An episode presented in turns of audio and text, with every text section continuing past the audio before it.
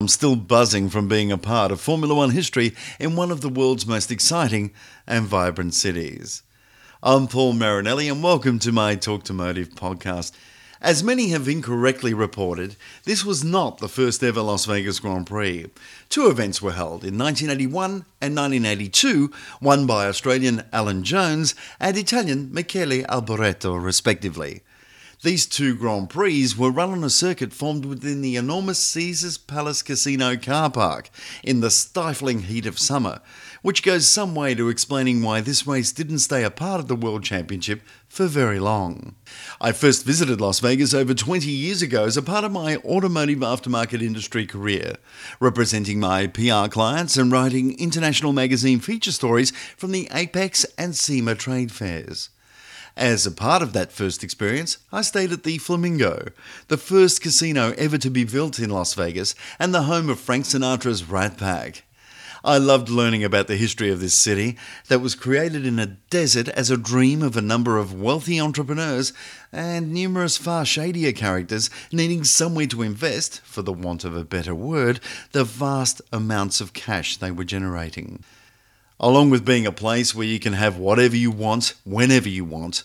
The best and most accurate description of this city in the Nevada desert is Disneyland for adults. Along with the casinos, bars, restaurants, clubs, and outdoor action, Vegas hosts the most amazing shows that attract the world's biggest stars for multi million dollar residencies at each of the major Las Vegas Strip casinos. As a lifelong Formula One fan and someone who's been fortunate enough to make my motorsport passion a major part of my career, it was a real bucket list item to be part of the return of Formula One to Las Vegas this year after an absence of 41 years. The fact that this mammoth motorsport event came together in such a short time is a tribute to all involved, particularly all the major casino owners who came together to ensure that this crazily ambitious project to have a Formula One race on the world famous Las Vegas Strip could become a reality. They, together with Formula One owners Liberty Media, made this first Formula One self promoted event possible. They eliminated third parties from decision making or corner cutting to eliminate any barriers from making this the most spectacular event in Formula One history. And boy, did they succeed. Vegas is so important to Formula One because it hosts everyone from the normal everyday fan, car mechanic, or enthusiast, all the way to some of the world's richest and most successful business people and performing artists. Just like Monaco and Singapore, this event is and will continue to be a magnet for all of the sport's major sponsors and investors. In fact, the USA now accounts for more than 45% of the sponsorship revenue generated by Formula One, and this investment continues to grow each year. Just one team is fully privately American owned, and that's Haas F1, and the Williams Formula One team is majority owned by American venture capitalist investment company Dorilton Capital. The Alpine team has also recently welcomed a major cash injection by an American consortium of high profile investors. There is another high profile American team waiting in the wings to join Formula One, Andretti Motorsport, with the might of one of the world's big three car manufacturers behind them in General Motors. If they are successful in becoming the 11th Formula One team, they could deliver unprecedented additional American sponsor and team investment in the sport. America has become of central importance to Formula One, and this is why more than half a billion dollars has been invested in the return of the Las Vegas Grand Prix. And at this level of investment, failure is simply not an option. Putting on a massive, over the top show is what Las Vegas has always been famous for, so the Grand Prix was no exception to the rule in this incredible city. Yes, there was an embarrassing hiccup within eight minutes of opening practice, but this is nothing that hasn't happened at other new and existing street circuits before. These track problems were quickly resolved using the well worn Las Vegas mantra that the show must go on, after a mammoth all night effort. Another factor that made me very proud to be at the 2023 Las Vegas Grand Prix was the number of automotive aftermarket industry companies that took part, despite it being just two weeks after the world famous AAPEX and SEMA trade shows that were held in the very same city.